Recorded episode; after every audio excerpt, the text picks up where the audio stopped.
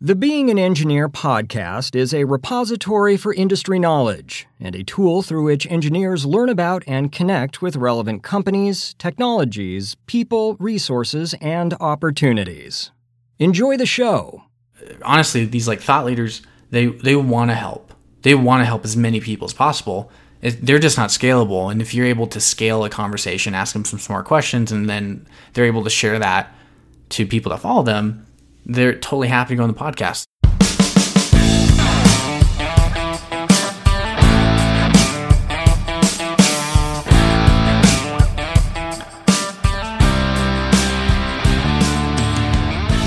Hello and welcome to the Being an Engineer podcast. Our guest today is Caden Damiano, who is a user experience designer working in digital mediums. Uh, Caden has this to say about himself, which I really like.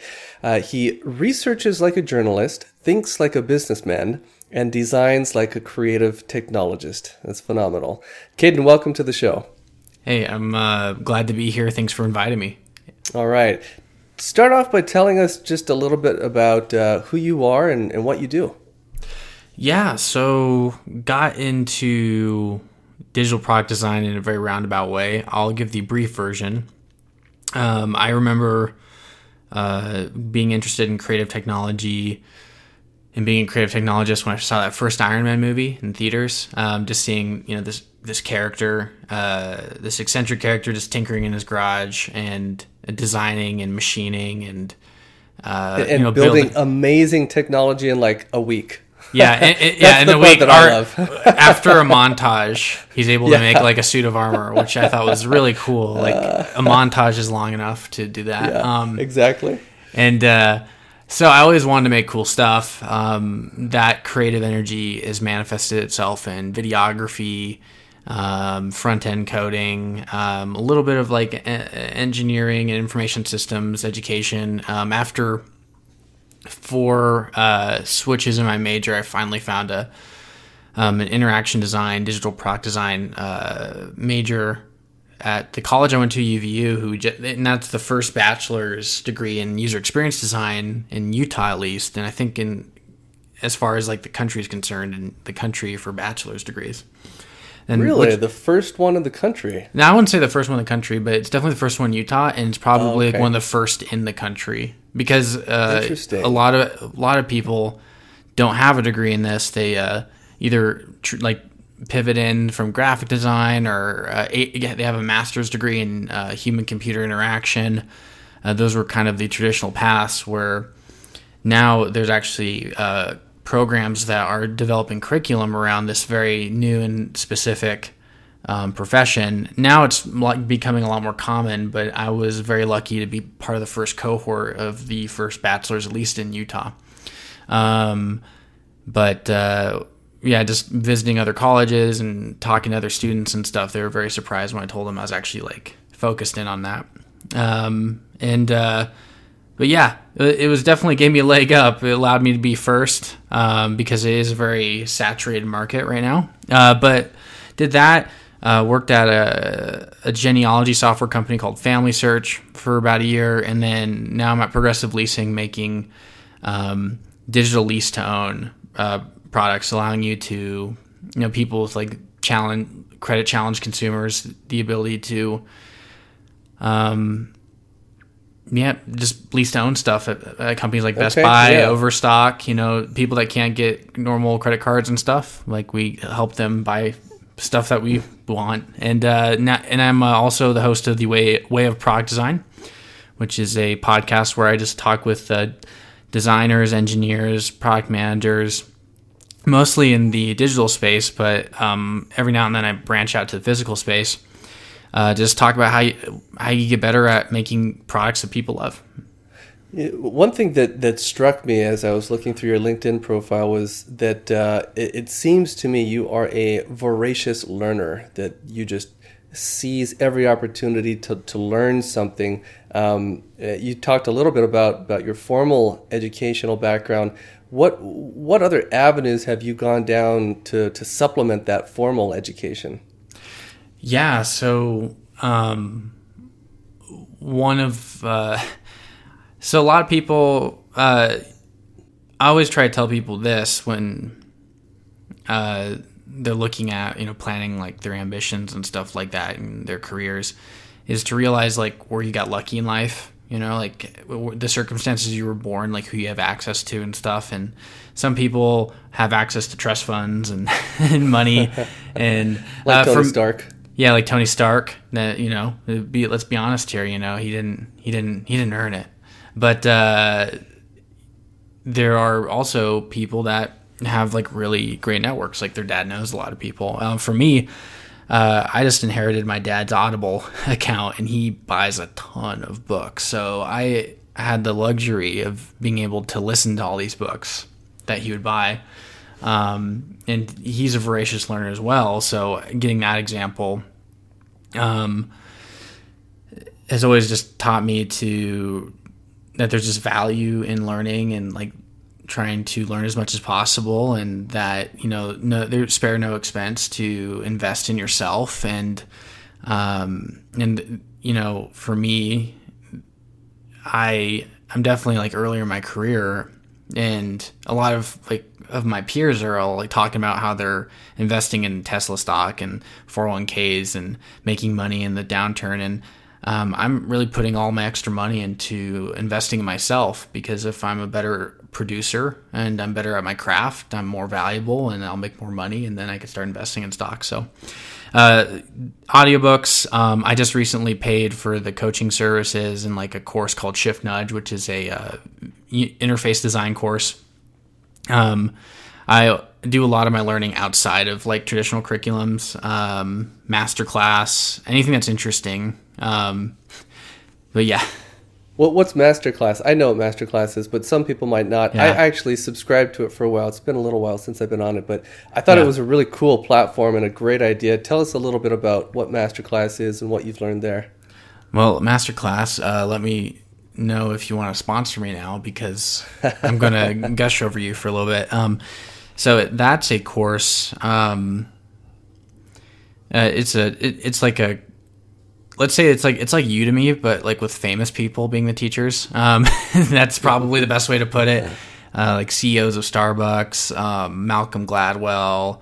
Uh, literally, it's the bet people that are at the top of their field and very highly produced, well. Well written curriculum like courses like there's Frank Gehry on architecture there's um, uh, Malcolm Gladwell on like writing and research and you know Gordon Ramsay on cooking um, It's really varied, isn't it? It- It's. Uh-huh. I mean, I'm, Steve Yeah. Martin was on there. You know, teaching Oh. comedy. Like it's just so many different things you can learn. Yeah, and it's just that's what I like about it. Um, when I'm doing personal development, um, I like to keep my product design education to the podcast and maybe some books. But I really think having like a broad uh, liberal arts background where you're learning about writing and math and uh, cooking and you know gives you kind of a more holistic view on the world, which actually makes you a better uh, engineer designer. Um, because what I've learned about architecture, like physical building design, has helped me become a better uh, digital product designer, and you know, vice versa. And then you know, uh, Steve Martin's comedy course taught me how to interact with my coworkers better, and you know, be better at telling stories. And yeah, Very cool. Um, so tell me a little bit more about your podcast, the, the Way of Product Design. How did you get into podcasting? Um, so I started in my last year of college uh, with a friend, Cam Sackett, who is a very talented designer. He works for a couple uh, very well-known agencies, Reform Collective and Rally Interactive. Uh, they work on uh, on some of the probably some of the coolest like digital experiences for big companies like Toyota and stuff like that. And um, the uh, the impetus for it was we were networking. Uh, we realized really quick that the degree wasn't going to give us a job, unfortunately, because of how uh, competitive it is to get into design and uh, hiring junior designers is very risky. So it's very like hard to uh, break in. It's kind of like we, we thought of it like acting, like you know you have to break in, you gotta make your own things. Um, so a lot of it is relationships, being visible in the community, and we just wanted to meet as many directors and like leaders of design as possible to learn from them. You know, steepen our learning curve. And uh, we found out that if we just asked them, "Hey, could I have an hour?" It's like me going to you and saying, "Like, hey, can I pick your brain for an hour?" You're like, "Ah, I'm a busy guy. Like, you know, I run a business and stuff like that, and."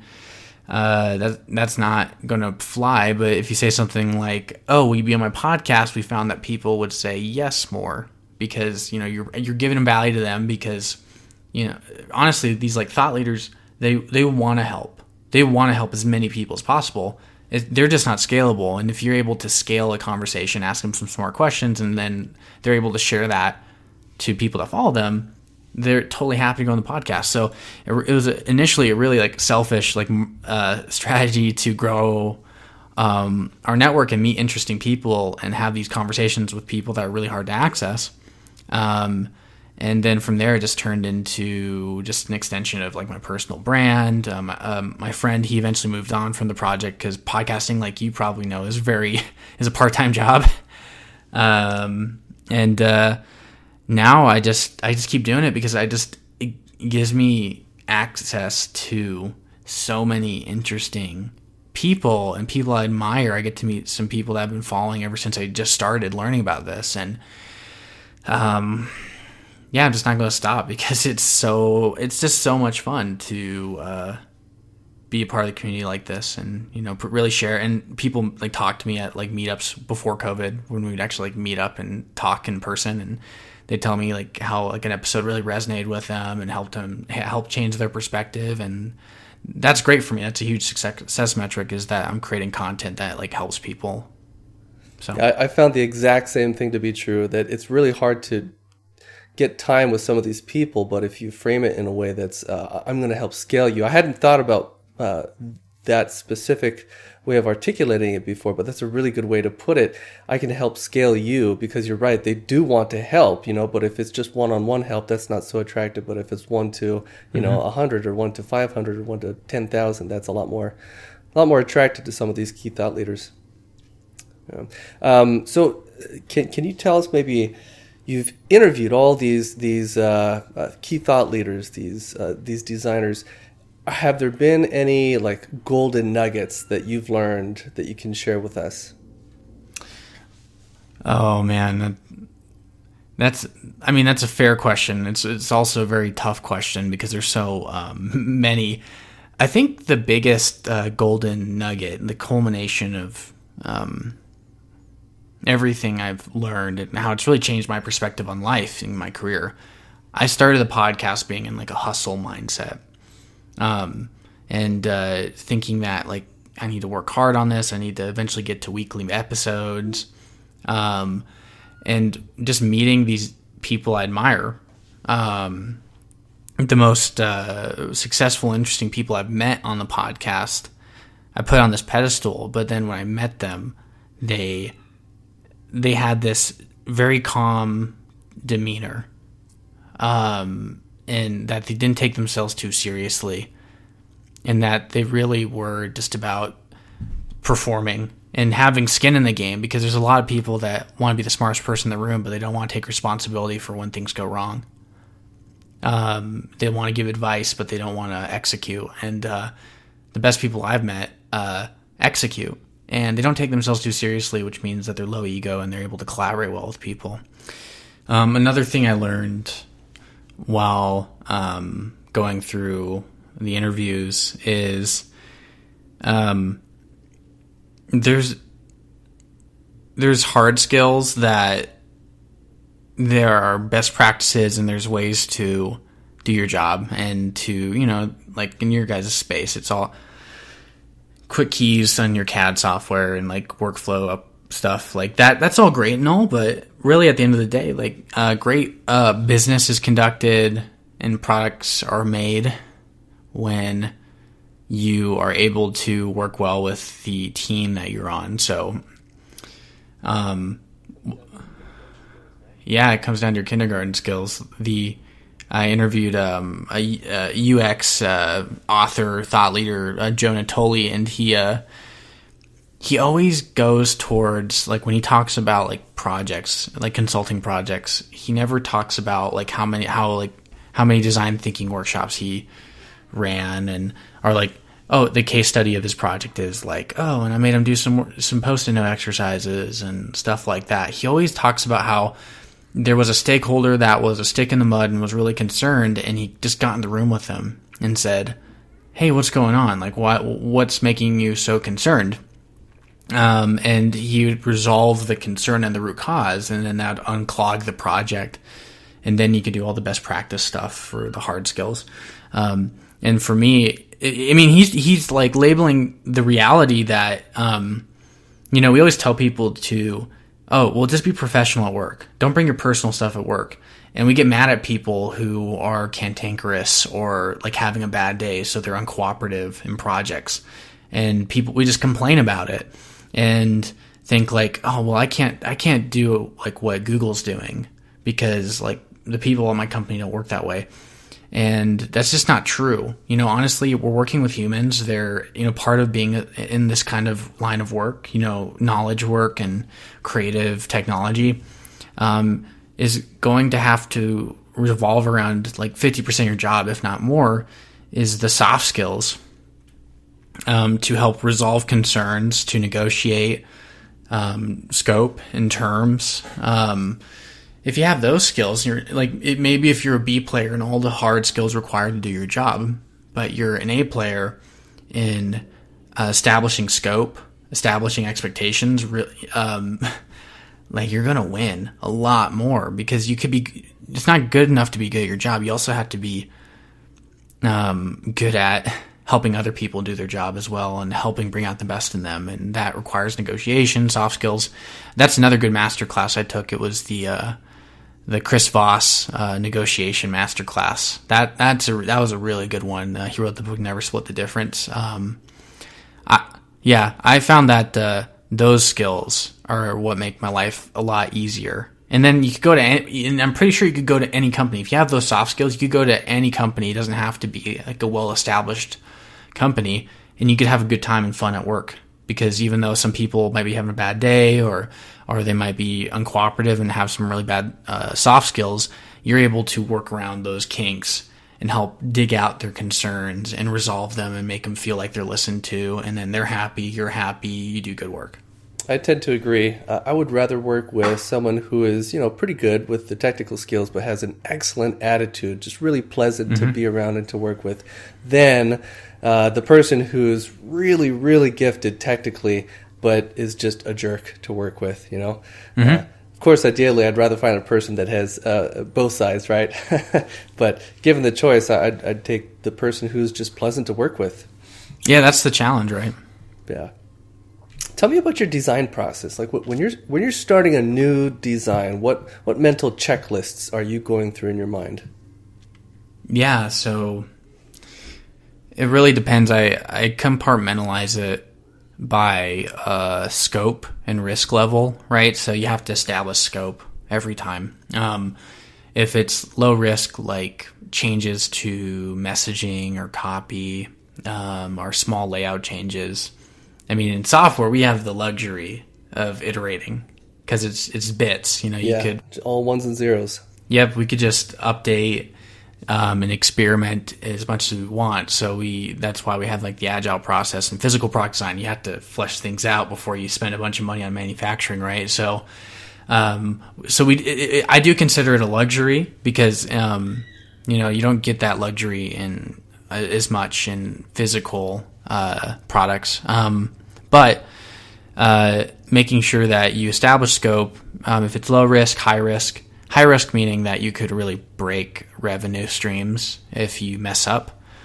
Um, and then also, is it like a then like my parameters and criteria change if it's um, an existing product, um, finding leverage points.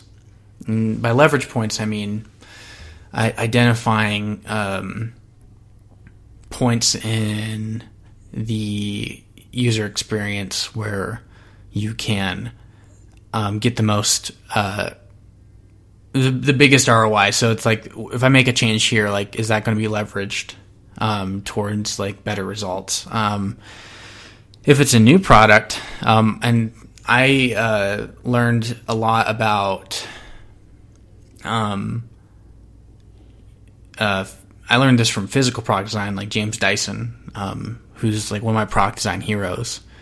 Uh, he's all about uh, approaching engineering from the design perspective. So if it's a new pro- project, I like to throw myself into the engineering discovery as well. Not because I can code and engineer myself, I understand it and I could speak to it conversationally.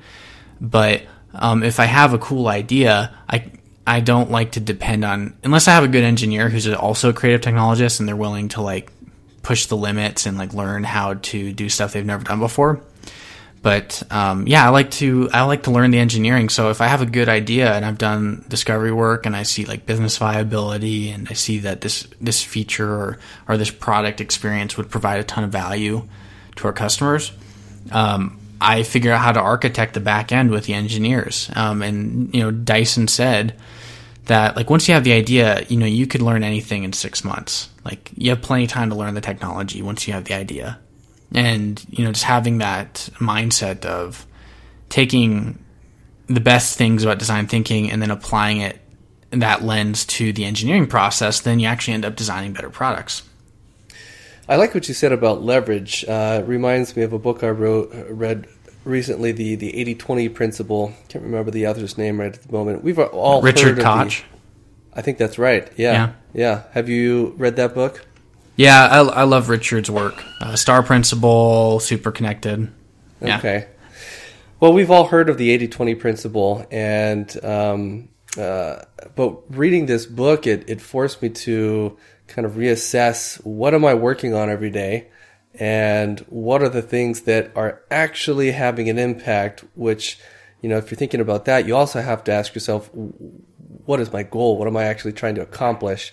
So it really has brought a lot of clarity, I think, to to what I do. That's been a really helpful exercise. Um, highly recommend that book.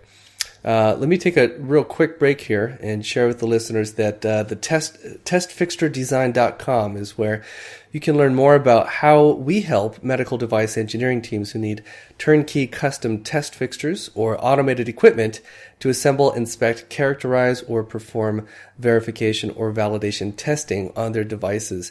And today we're speaking with Caden Damiano. Um, Caden, you know, I, I feel like I, I kind of jumped into the podcast with without um, taking a little bit deeper look into you know what what it means to be a digital product designer. Most of the people listening to this podcast are mechanical engineers or chemical engineers or electrical engineers, um, some software engineers, uh, but I, maybe a lot of us don't have a really good understanding for for what that means to be a digital product designer. Can you share with us maybe one or two projects and uh, some of the details about what you did, you know, the tactical details, what you did on that project to, to earn that title digital product designer?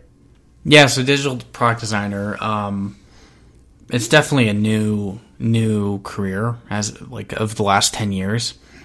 Um, in a very uh, simplified version, it's you're working on uh, digital touch points. So um, those like could be touch points. What's a touch point for for your, in your definition? Yeah, so touch point is something that a customer. It's an interface that customer interacts with like right, physical so, interaction.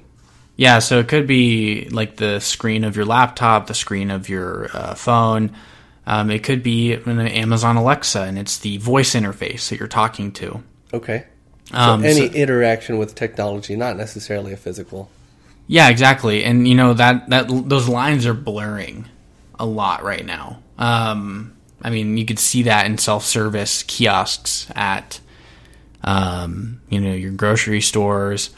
Um, you know, there's a mix of physical and digital uh, gas station pumps, right? You know, they have like the physical hardware to sw- like swipe your watch over for Apple Pay, and that influences what's on the screen. Um, so what? Yeah, so like a digital product designer is we design. It's more like software design, and you're designing uh, software to power, um, you know, uh, power uh, certain empower people in certain like workflows and tasks and stuff okay. like that. So it's like how you have one physical product like the iPhone, but there's always like new things coming out where you could control things you know, using this one device. You can download the app to automate your home, like smart home. Um, and that's something I'm actually really interested in developing in my career is getting into smart home devices. Another thing that experienced designers, like digital product design, there's a big facet of it, like UX designers, user experience. Um, there's an aspect of it called service design. So you're designing, so like for Ancestry, um, you're planning out that whole experience of the DNA test, like what emails do they see, uh, the packaging on the box, um, how how do they prepare the spit sample and like repackage it and send it back to you and so uh, also do a lot of projects like that, um, service design projects like. Uh, but I do work a lot on digital interfaces at Progressive Leasing, like the uh, the application to uh, qualify for a lease, like the data entry that leads to us giving them a, a, a dollar amount that they could use to go shop. Um, but another th- project that we have on the horizon is what happens if they need to return that product, and what does that return experience look like? And there's physical aspects of that journey, like packaging and and uh, yeah, and like so shipping. It's a, lo- it's a, lot more than just uh, graphic design, right? You're you're kind of the mm-hmm. architect of this entire experience that that the user has, whether it's mm-hmm. uh, dealing with the graphics or, uh, like you said, you know, inter- interacting with packaging or, or that sort of thing. Yeah, um, it's it's very broad and it's still being fleshed out on like what you can do because um, there are, there are elements of um, visual design best practices that have come from the graphic design world, but then there's like designing uh, the architecture of software and designing the database structure like how but not looking at it on like how from the perspective of oh, okay how are we going to make this database and how are we going to code this database? It's going to be like okay how we design this database is going to influence the customer's experience downstream. If we make it dense or we ask them for too much information, then so for example, if the database is requiring you to give your credit card in an initial application to see if you pre-qualify, someone's going to be like, "Well, this is sketchy. I'm not going to finish this application," and then you mm. see conversion rates go down um, because in the mental model. So there's like a psychology aspect to it as well. Like uh, customers' mental models expect the collection of certain data in certain parts of their flow, their workflows. So usually you'd expect a credit card to be collected when they're checking out and they've already decided to convert.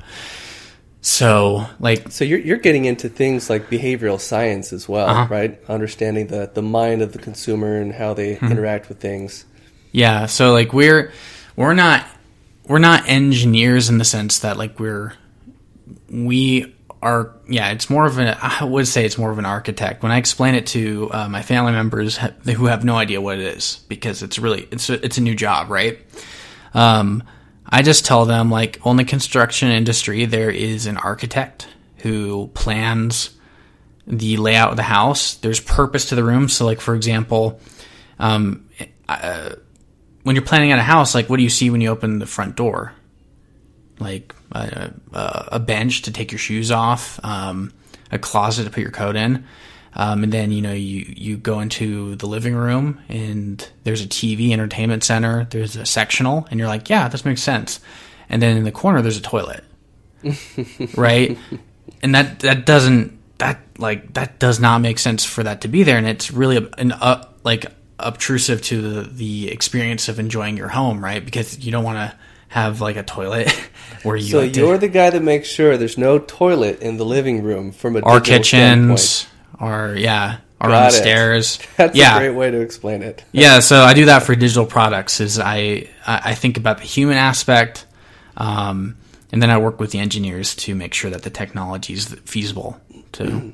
Make is it. there a, a project that you can share that uh, maybe it was a big success or something you, you really learned a lot um, and share a few of the details about that project.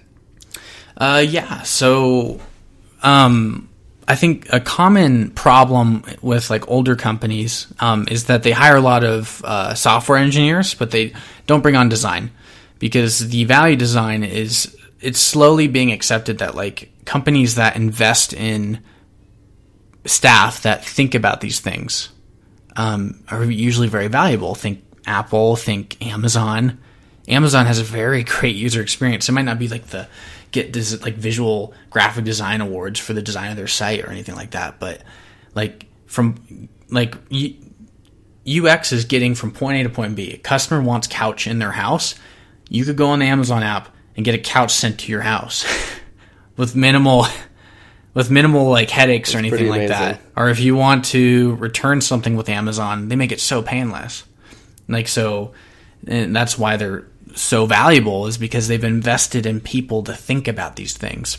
Um, and uh, so, our Progressive Leasing, it's a 20 year old company. Uh, we uh, the legacy the there's this monolith of legacy code that is preventing us from unifying the consistent workflows. So that that led to duplicate workflows. Um, like the application experience was duplicated like four four or five no it was 20 times. Actually it was 20 times. There's 20 different versions of the same workflow because of the architecture.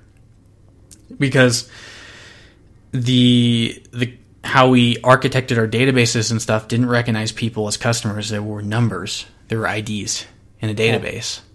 And that meant that if you wanted to shop around and we just started rolling out e-commerce uh, products where uh, the behaviors of an e-commerce shopper are totally different than uh, someone in a physical store where they've like they've driven to the store they've decided to convert there. On e-commerce there's a lot more shopping around and we would see people applying like five different times within an hour. Going through like the same thing entering in their social entering in like all this this personal information that's pretty high sen- high sensitivity over and over again. Um, and so I, I worked on with the uh, engineering team to re-architect um, how our system, like what would an application look like with a centralized customer database. Um, so like a customer centric uh, view of the application. They enter in the information once that gets saved to their customer profile. And then if they want to shop around, they could log in, um, quickly reapply without having to fill out an application again and that will give them the flexibility to shop around because that's what they want. As shown through their behaviors they want to shop around. They want to consider multiple options. And they're treating us like purchasing power when we're just um, an application that's very linear and inflexible. Mm. yeah so that allows them to perform the tasks and the jobs to be done that they want to do. And jobs to be done is just a framework to like look at innovation right? You know people there's uh, people don't like. For example, there's have you heard of Jobs to be Done? Like that framework? No. So great book, competing against luck. It's not. It was written by a Harvard Business School professor Clayton Christensen, um, and he's led to this, and, and, it's very popular in the digital product design space. But um, Jobs to be Done is you know, you don't want a drill bit. You want a like you don't want a quarter inch drill bit. You want a quarter inch hole. So the story isn't about your product. It's what your product allows people, how, how it allows people to get to, to point B. And so uh, a really interesting example of jobs to be done is uh, SafeBoda, which is a African uh, ver- African version of Uber. Um, so there's in in uh, in Uganda, in Kenya, there's these uh, taxis called boda bodas, which are just motorcycle taxis. Um, they're not the safest. Um, they're not. It's not the safest experience. It's really interesting, but um, what the what people realized. So like a lot of these Euro, these European people, they started this company like, oh, it's, it's really unsafe. We will um, give these riders helmets. We'll get make sure that they are background checked before they could get on the service, um, and people are going to love the product because it's safe. And they quickly found out that Ugandans are used are, are very accustomed to the danger of commuting this way. What they, the reason they would actually hire, so they'd hire jobs to be done, like you, you hire a product to complete like a job that you have. The reason they were hiring SafeBoda was it was a status symbol that I could afford the slightly more expensive taxi. It was a flex. And so they changed their marketing and their value proposition to that instead of focusing on safety, which they they're not their customer, but they assumed that's what everyone wanted. Um, so for for uh, that project, the job to be done was being able to find out how much you could spend and be able to shop around wherever you want. and that's got to be done. How our product was originally designed with legacy systems was not allowing that, so we redesigned it to allow that to happen. Interesting. I, I really like that you brought up that phrase. Uh, what what is the job that you're hiring this product to do? Right. Mm-hmm. Uh, in fact, uh, I read. I can't. I think it maybe was. How do you measure your life? Also by Clayton Christensen. Yeah. And uh, I, I, think it was in that book that he talked about consulting for McDonald's, and they had uh, they, they, were trying to figure out how to uh, sell more milkshakes. Kind of, sell more milkshakes, right? Right. It's kind yeah. of terrible. Like how do we how do we push more milkshakes on the American public? But um, that's how he framed it. He was like, "What is the job that people are hiring a milkshake to do?" Uh, and I think that's a really useful way to to think about life in general. Um, I recently asked uh, my all, all, the team members at Pipeline, what is the job that you're hiring your job to do? You know, like what is it that you want to get out of working at Pipeline or working anywhere for that matter? Um, mm-hmm. It's just a really useful framework through which to think about your life. I think. Oh, totally. And it also helps you be more self aware. I actually did one of, I think, my second podcast episode. It's called uh, Jobs to Be Done Theory in Your Life uh, by Jeff. I interviewed Jeff Whitlock. Um, so that's in the, the the annals of my podcast. If you want to look that up, it's one of the first ones. And uh, he talked about um, why he went to uh, a prestigious college, and he's like, I want to go to prestigious prestigious college because um, I want to get a job at a big consulting firm. And he realized, like, wow, that's really shallow and he ended up, he worked at McKinsey and stuff, but he left after a couple years because he that's not what he wanted. He realized quickly that's not like what he wanted to build, how he wanted to build his career, and uh, like asking myself because I had a bad experience where I worked for a year to prepare for uh, a, university interview with Facebook.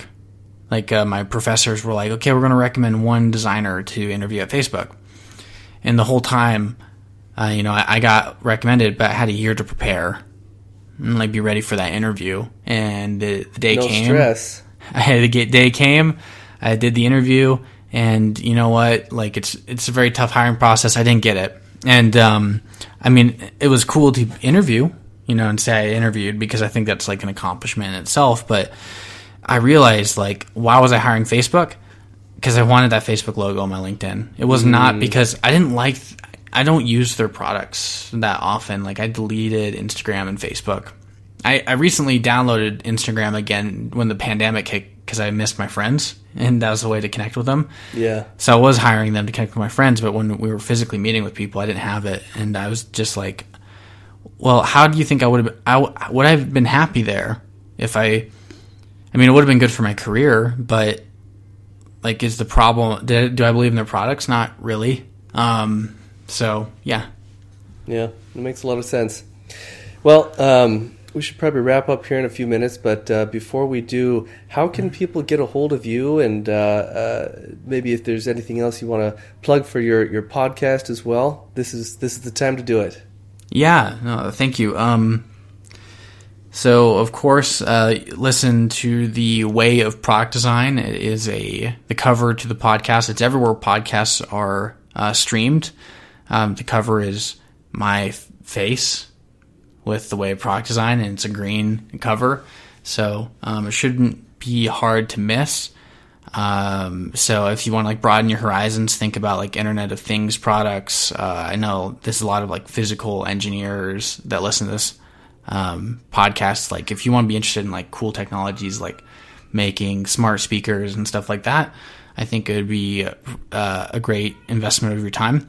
Uh, and also uh, connect with me on LinkedIn, Caden Damiano, C A D E N D A M I A N O. Had to spell it out because it's people think domino like D O M.